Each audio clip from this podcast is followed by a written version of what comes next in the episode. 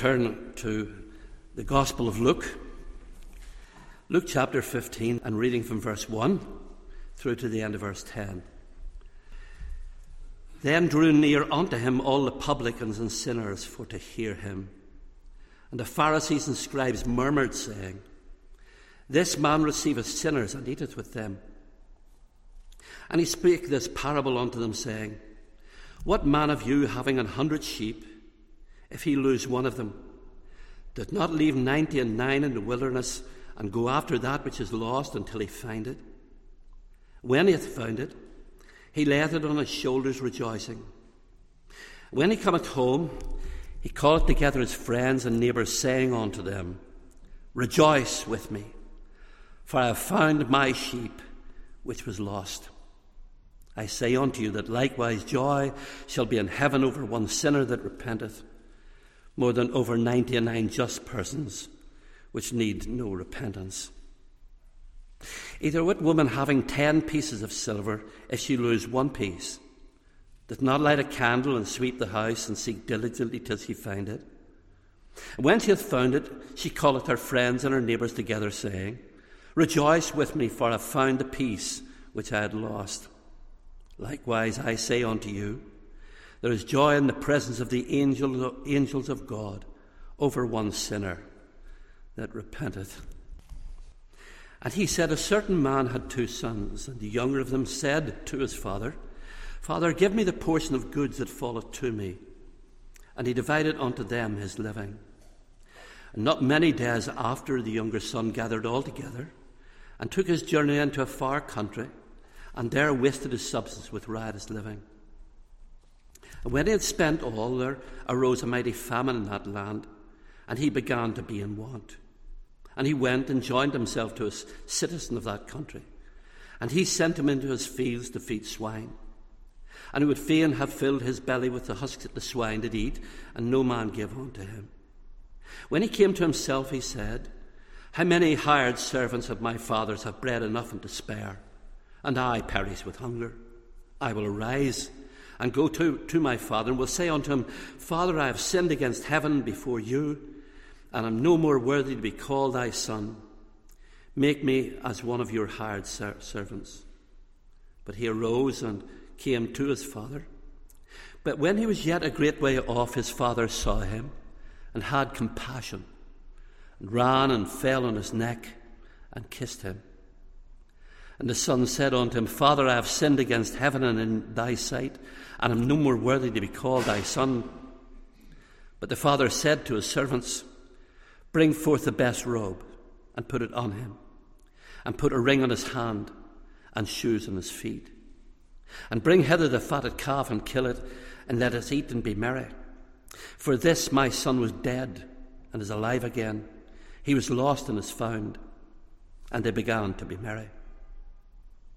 Now his elder son was in the field, and as he came and drew nigh to the house, he heard music and dancing. And he called one of the servant and, servants and asked what these things meant. And he said unto him, Thy brother is come, and thy father hath killed the fatted calf because he hath received him safe and sound. He was angry. It would not go in. Therefore came his father out and entreated him. And he answering said to his father, Lo, these many years do I serve thee, neither transgressed at any time thy commandment, and yet thou never givest me a kid that I might might make merry with my friends. But as soon as this thy son was come, which had devoured thy living with harlots, thou hast killed for him the fatted calf. And he said unto him, Son, thou art ever with me, and all that I have is thine. It was meet that we should make merry and be glad, for this thy brother was dead and is alive again, and was lost and is found. Well, let me just, by way of introduction, um, treat what I think is necessary to treat with parables, and that is to, to establish, first of all, the reason for their telling. It's essential that we do so, that we understand that these are just not fleeting thoughts that come into the mind of Jesus. These are essential truths that our Lord employs parabolic language to explain. The context of these three parables is found in the opening verses, and let me read them to you. Then drew near unto him all the publicans and sinners for to hear him. The Pharisees and scribes murmured, saying, This man receiveth sinners and eateth with them. That's the basis, the reason, the substantial cause for our Lord's employment of these three parables. And it may not be immediately apparent in the first two parables, that is, the lost sheep and then this woman who had lost the coin, but it becomes abundantly apparent in the third parable the parable best known as the, the, prodigal son, probably the best known of all the parables, maybe with the exception of the parable of the Good Samaritan. But you can work that out for yourself, and that's not for debate. But here we are this evening, and we face this parable in particular. Let me point out to you that, that the reason for the telling is, of course, the attitude that was prevalent in the, in the manner in which these, these Pharisees and scribes speak and murmur. They're contentious, and they're very contentious. And they're contentious because Jesus is associating with people that patently they, they didn't consider he should be associating with. They were the flotsam and jetsam of society, and if he was the prophet that many were saying he was, that he could see and understand people, why is he, why is he dealing and why is he associating with people which, let's be honest, are social outcasts. He should be associating with us. That's the way they were thinking. And so our Lord embarks upon the parables and he explains and unpacks for us just exactly just how wicked that attitude actually is. These people had a more holier than thou attitude. They looked down upon others. They were socially and probably in so many senses superior to those that they considered as unworthy of their attention. Now, there's another point I would want to make also that if you take parables, um, as sometimes they are taken, and they're misrepresented, we, we simply misrepresent the mind of God, and there's scarcely anything more dangerous that anyone can do than that. If you would like to look at your Bible, and the seventh verse reads like this I say unto you that likewise joy shall be in heaven over one sinner that repenteth more than over ninety and nine just persons which need no repentance. Well, you see, such people don't exist. There is no such thing as a righteous person. The book of Romans tells us on a number of occasions there's none righteous, no, not one. All have sinned and come short of the glory of God. We're all levelled in Adam, and if we'll be raised, we'll be raised in Christ. So there's none righteous. But our Lord is speaking in this parabolic language, and he's pointing out that there are those who don't reckon they need, need repentance. That's who he's speaking to. He's speaking and he's addressing himself through this parable to these Pharisees and scribes. These are they that don't need repentance. The publicans and sinners, they need repentance. But the Pharisees and scribes, they don't need repentance. So our Lord employs language that doubtless set the teeth of the Pharisees and scribes on edge. They would have had difficulty with this, and they would have been distressed by it, and they would have become even more contentious than they actually were with these publicans and sinners. Now, I point these things out to you for obvious reasons, because if we miss the, the context and if we read the parable outside of the context, then we, we're going to go astray. We're going to have Scripture argue with itself, which it never does. The Scripture cannot be broken, it's consistent from beginning to end and it doesn't argue in any sense or present us with a problem. That said, let me turn your attention now to the parable itself. It was a character by the name of George Bernard Shaw. Some of you will have heard of him, especially the older folk. And he once said that he did declare that while God made man in his own image, he did say that God is offended because man has returned the compliment. There's something idolatrous about us, isn't there? It's a common thing. We kind of carve out an image of God. We do this naturally and natively. And it's always a God that suits ourselves. He, he accommodates himself to us. But the God of the Bible never does that. He never does that. He has certainly condescended, he has come to where we are. But he doesn't alter anything in order to facilitate us. And thus it is when we come to such a parable as this, we see God as He truly is. And we see man in the light of what we understand God to be. And what we have in this younger son is basically a reflection from the early chapters of the book of Genesis. You could go back there sometime yourself and read Genesis chapter 3. And what you discover is this that there is an uncanny likeness between Adam, who is the federal head of the race who sinned, and this younger son. Adam was presented with a temptation by the devil via his wife, of course.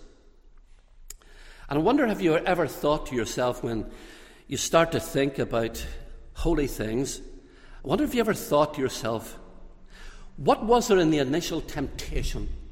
What was the substantial issue with which the devil, who is the sum total of wisdom and created knowledge, as the devil presented this first to the mother of all living and then who presented it to Adam, the federal head of the race, who dragged the rest of humanity down with him in capitulating to the pressure of the temptation. What was the actual temptation? What was the core issue? In other words, what was the sweet morsel in this temptation that caused Adam to do what he did and to abandon all the bliss of the original paradise? Well, let me put it in a four letter word in church more. I think some of you were expecting something somewhat more profound than that. More. Adam and Eve had everything in the Garden of Eden. There was a single prohibition, just one. They weren't to eat of the, the fruit of the tree of the knowledge of good and evil. But the rest, they had free license to enjoy. Utter bliss in the garden of God. Now, I use that uh, text of Scripture to, to, to point you to this younger son. Here we have this young man. He's living in the father's house. He's well cared for. It's a place where he's lavishly loved and provided for in every sense. And yet, in his heart, he has this desire for the far country. Now, the parable doesn't tell us, and we're not to inject anything into it. But there was something in the far country that attracted this young man. And what was it?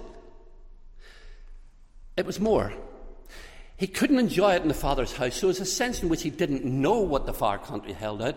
It was just that the far country would allow him to indulge himself in what he imagined would be beyond the reach of the Father's house. Really and truly, if I can put it into a word, the desire of this young man was for independence. Just as Adam understood that the temptation and the core of the temptation is that he would be as God. Whatever he understood or didn't understand about that is probably the best way of putting it. But there was something there. And there's something in the far country that has this young man thirsting for it.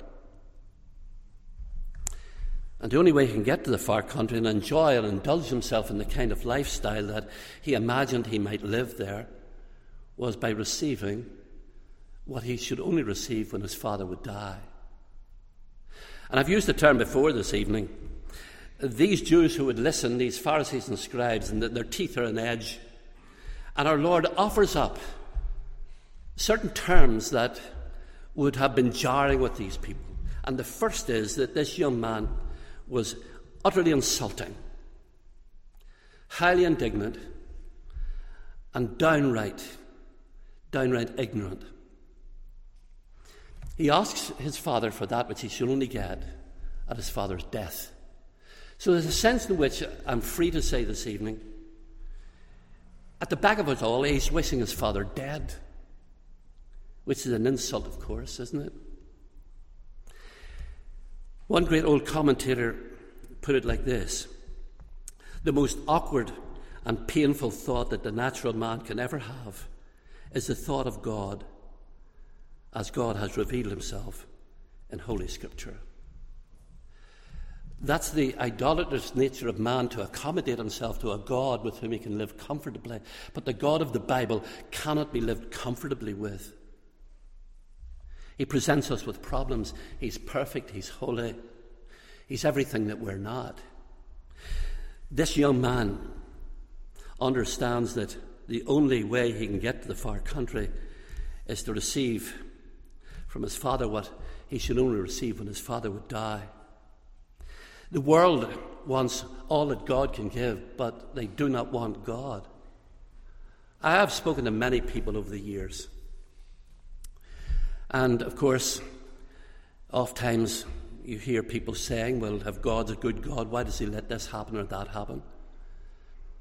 I remember one character in particular who was very indignant about the starving millions in, um, in Africa. He couldn't and he wouldn't begin to think of a good God because of the starvation. And at least at that point, I had enough confidence to say to him, Did you thank God for your breakfast this morning? The world has its own agenda, hasn't it? Uh, God is only good when they conceive that the good is beneficial to themselves. This young man fits that bill perfectly. He wants his independence, he wants to get away from the father's house. The father here is representing a good and benevolent God. And he gets away. He's got health and strength. He's got the material wherewithal now to go to the far country. And you can just imagine him, can't you? You can imagine him making his way to the far country. And if you have a little bit of sanctified imagination, and maybe I have a little bit too much at times, but it's hard to conceive that as he receives this money and it's jingling in his pockets, and off he goes down the road. It's hard to imagine that he even glances back at the Father, in the Father's house. It's sinful man's departure from God. And he's getting away. And the further he gets away from God, the more he can indulge himself in that kind of lifestyle that he knows himself instinctively is contrary to holiness. And that's what he does he gets away. Verse 17, we read these words when he came to himself. He gets in this independence. And in the parable, our Lord cites the fact that a famine begins to bite. And it just so happens that he may have thought, well, what bad luck. At the point that the famine begins to bite, his money runs out, and He's now subject to a merciless world. The people who were his friends, his fair weather friends, they all abandoned him, as at all, uh, as we will understand, is not at all uncommon. And then our Lord introduces the, the second jarring um, truth into the parable. This young man does the only thing that he can possibly do in order to keep body and soul together. He hires himself out to a citizen of that country to undertake a task that no self respecting Jew would ever con- contemplate it feeding pigs. Feeding pigs. And isn't it the case, as it's true, that sin will take you where you don't want to go? It'll keep you longer than you want to stay there, and it'll cost you far more than you're willing to pay. And this young man finds himself precisely in this situation. Having gotten his, in, his independence, the enjoyment of sin for a season, and the season ends, and now he's feeding pigs. That's what sin does. Sin, when it's finished, brings forth death. And all the dignity and integrity that this young man may have had, as Adam had in the Garden of Eden, it's lost. He's feeding pigs. And he himself, since he's feeding pigs and working with them, smells as the pigs does. But he comes to himself at that point. Startling thing, that, isn't it? It's sometimes at this low ebb, not all the time, but frequently enough, that God brings people to this low ebb. And it's this, at this low point that this young man comes to a knowledge of himself. For the first time, maybe in his life, he begins to think a decent thought. He begins to think of his sin against God. He begins to think of his sin against the Father. And he begins to think of the blessing of the Father's house. Hadn't thought about that before, had enjoyed it, as Adam did, but now begins to think differently. It's a wondrous thing, isn't it? To come to yourself. I think one of the things that's utterly necessary for Christians, and as I mentioned to you this morning just in passing, It's not to encourage kind of uh, sinful introspection, but it is good to take stock, isn't it? There's not a good business in the country that doesn't take stock at some point. And it's a good thing to take stock. Examine yourselves whether you've been in the faith, or work out your own salvation with fear and trembling. It's needful to do this, isn't it? Because sometimes we can develop a smug spirituality, and it's not at all truly spiritual, it's sinful. And in truth, what we need to do is we, we need to consider ourselves and look at ourselves. And the most difficult thing of all is honest self analysis. You see, the easiest life for me to live is yours. I can live your life any day, I can tell you how to do it. But the most difficult thing for me to do is to do it. That, that's, that's not false humility. Uh, that's just true. That's just absolutely right. The Christian life is difficult to live. Simple in one sense, but difficult in another because we live in a godless world. We still possess something of a sinful disposition. But honest self analysis is always necessary. We've got to consider this, and we've got to do so honestly at all times. The book of James refers to this, doesn't it? James chapter 2, where James talks about the man who looks at himself in the glass or the mirror. And when he does so, he quickly turns away and forgets. I don't know over the years, I can't remember when I started to shave at first. Many, many, many years ago. Every morning I get up and, and go to the bathroom, and one of the things I do there is shave. So I've looked at myself for something like 69 years and all the days of those years. Well, not all of them, but many of them, probably three quarters of them. You would imagine I should know what I look like. Here's just that one of the great, the great mysteries of life. You can maybe recollect the face of a loved one who is deceased many, many years. You can recall their face. I, I, can remember my mother's face. Not as well as I would like to, but I can remember. She died when I was 15. And now, the age that I am, and I've told you, so you can work it out for yourself the number of years. And, but I can still recollect something of her face. Well, the only face that you can't remember is your own. Some of us are very thankful for that. That's an amazing thing, is it not? You can't recollect your own face. That's what James means. We look into the glass, and his whole intention is that we should look and look. And in looking and seeing something of, of the glory and the blessedness of the God who has revealed himself to us, we begin to see ourselves. And seeing ourselves, we're able to come to terms with the wonder of the grace of God and we begin to appreciate this grace. Moral intelligence is a wondrous thing, isn't it? And that's what this young man develops as he's sitting feeding pigs. He develops his moral intelligence. He's got his independence, and the famine has bitten, and has bitten very, very deeply and very painfully.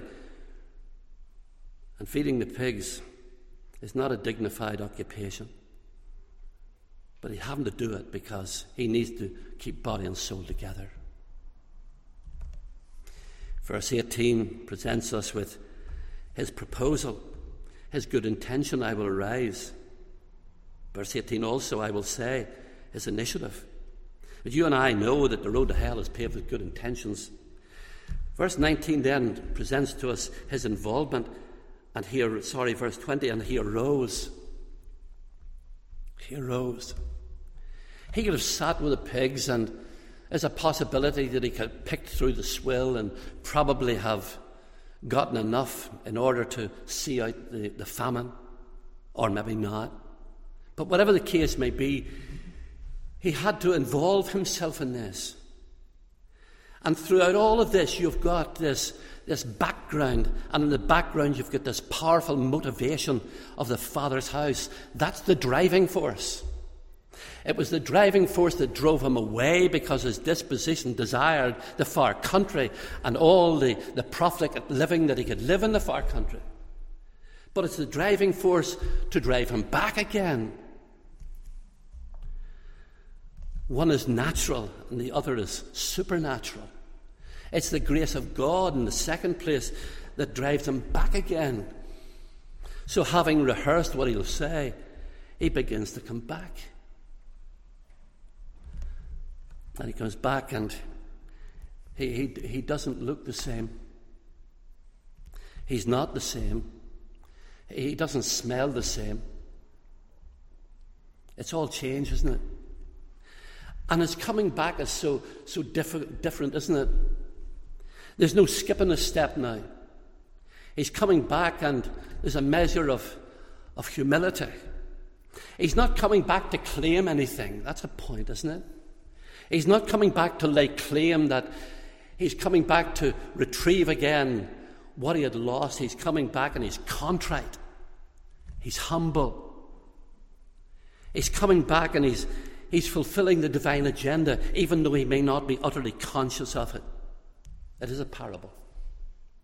But he's coming back. And he's coming back, and it's so different, isn't it? And the Father, the Father sees him. And our Lord then presents the Jews with this final insult, if you like.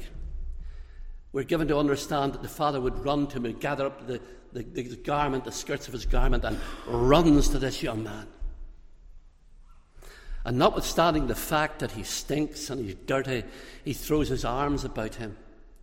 For you see, Christ Jesus came into the world to save sinners. Not sinners who self renovate. Not sinners who fix themselves up, dress themselves up, shower themselves down, comb their hair, fit themselves because they can't. They, they come as they are. And it's only sinners that God receives because it's only sinners that He's come to save. The Father receives him, and there's jubilation in the house. And it's wondrous jubilation, isn't it? The father said to the servant, Bring forth the robe and put it on him, a ring on his hands, shoes on his feet, kill the fatted calf and let us eat, drink and be merry. For this my son was dead and is alive again. The rejoicing over the returning penitent. It's not, it's not a backslider. This is a sinner coming according to God's agenda. He's not rewriting the script. He's not setting forth terms whereby he will come again to the Father's house. He's coming with nothing. He's not bringing anything, anything in his hands. He's got nothing to bring. He's coming in the only way he can possibly come, dressed in the rags, the rags in which he was dressed to feed pigs. It's a, it's a glorious picture, isn't it? It's a picture of the fall, it's a picture of redemption, isn't it? It's, it's difficult in one sense to extract the gospel from this parable, and yet, and yet, all the Word of God presents us with a merciful God. And from that point, I propose this evening that here we have a foundation upon which any preacher can stand to set forth this gospel of Jesus Christ. This one who procured salvation for sinners to make entrance into the Father's house possible, entrance into the kingdom of God possible, to secure it for sinners. But I don't want to leave the whole thing open ended this evening and I'll finish. The elder brother comes in to the picture, doesn't he? And he comes in with something of a blast. It's not at all inconspicuous. This guy has a case, and he's going to articulate the case. What is the elder brother's basic problem? The basic problem of the elder brother is the basic problem of the Pharisee and scribe. He's indignant with the Father. In the first instance, it's not, it's not the publicans and sinner. These Pharisees and scribes were indignant and they objected with Jesus associating with these sinners. And this guy fits the bill perfectly, doesn't he? What does he present? He presents himself. This younger son has come home and he's got nothing to offer. But the elder son, being like the Pharisees and scribes, well, he's got everything. He, he deserves He deserves. He's fully paid up and credited and worthy of the Father's house. And he becomes angry, and his disagreement is with the Father. It's an awful thing, isn't it? So sometimes that we can be so much in disagreement with the kindness of God. God deals with some people that quite evident we don't think that he should deal kindly with. You remember the character of Saul of Tarsus? Hmm, some of my friends were just speaking about this this afternoon, how, how people would have felt when it was news, it was noised abroad that Saul of Tarsus, the great enemy of the gospel, the great enemy of Jesus Christ, had been converted. This great adversary now becomes a great advocate of the gospel. How they would have felt. Well, this elder brother has this contentious spirit. And he's going to contend and he's going to contend and, te- and contend. And the awful thing is this that this young man, this elder brother, he's merciless. He's merciless. Just like the Pharisees and scribes. He, he's got no mercy, he's no compassion. And that becomes evident as you look at the 30th verse, where you read this in the 30th verse. In this contentious spirit and speaking to his father, he puts it like this But as soon as this thy son was come, uh, not my brother, the father corrects him in the last verse, but it's not my brother, not my sibling, not that pathetic creature that went away and indulged himself in this profligate lifestyle and brought shame and pain to the, to the father's house, and pain and shame and disgrace to me. It's not that. There's no compassion. He looks upon this younger brother with contempt and that contempt is a transcendent contempt when it comes to the Father because it's the Father with whom he's most contentious. What's the, the bottom line? What, what is the, the final analysis? What is the major issue with which this elder brother concentrates? Well, it's simply this he's deserving of all that he's received over the years. There's no gratitude, no thankfulness. He's earned it. He has earned it, and as having earned it, then he's content to contend with the Father. And he justifies himself. I've done all these things. I've dotted the I's, I've crossed the T's. But you never gave me a kid that I might make merry with my friends. But as soon as this thy son was come, you've killed for him the fatted calf. You can hear the argument, can't you? It comes and it's resounding from the world outside. And what's the problem? Well, as I say, I've come to a conclusion.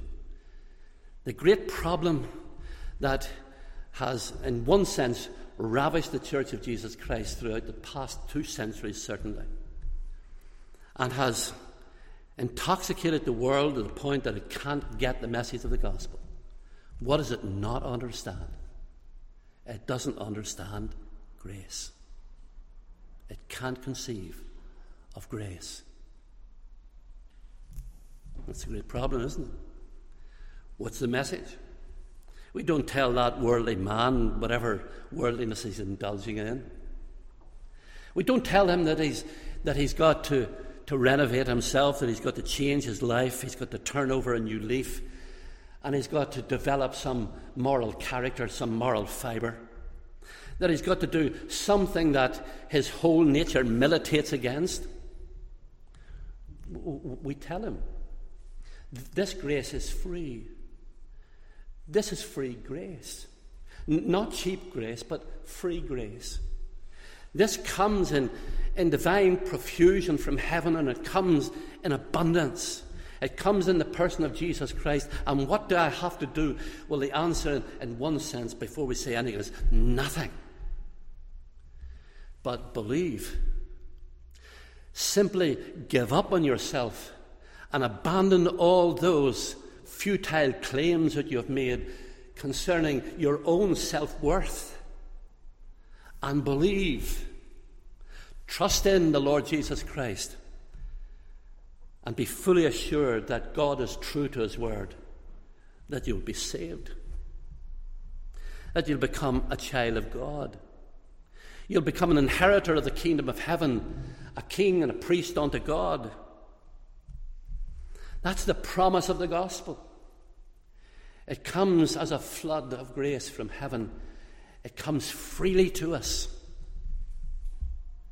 We don't offer God anything.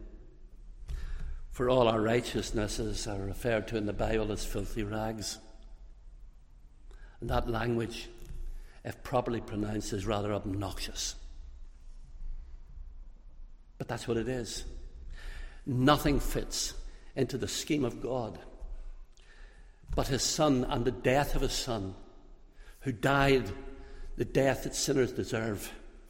Or to put it in the words a title of a book by the great John Owen, The Death of Death. Jesus Christ faced the king of terrors. He entered in upon death. He became subject to it.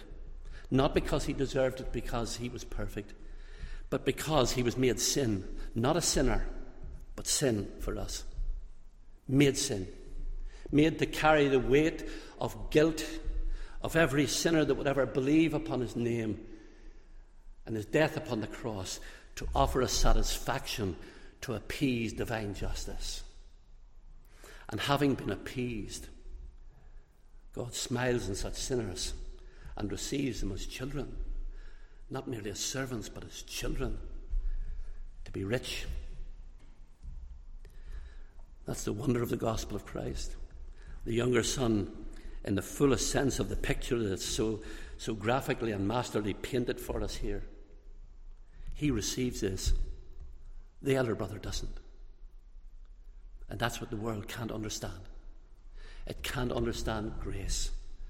And the Christian message, the message of the Bible, is a message of grace. Every other world religion, while it may differ in 10,000 ways, has this in common they're all works systems. Christianity is distinct. It comes as a message that is free from God, that sinners who are bound in their sin may be free to live in a manner that is consistent with the character of the God who has set his affection and love upon such a sinner as is represented in this younger son. Is that what you are? Is that where you stand this evening? Stand upon redemption ground.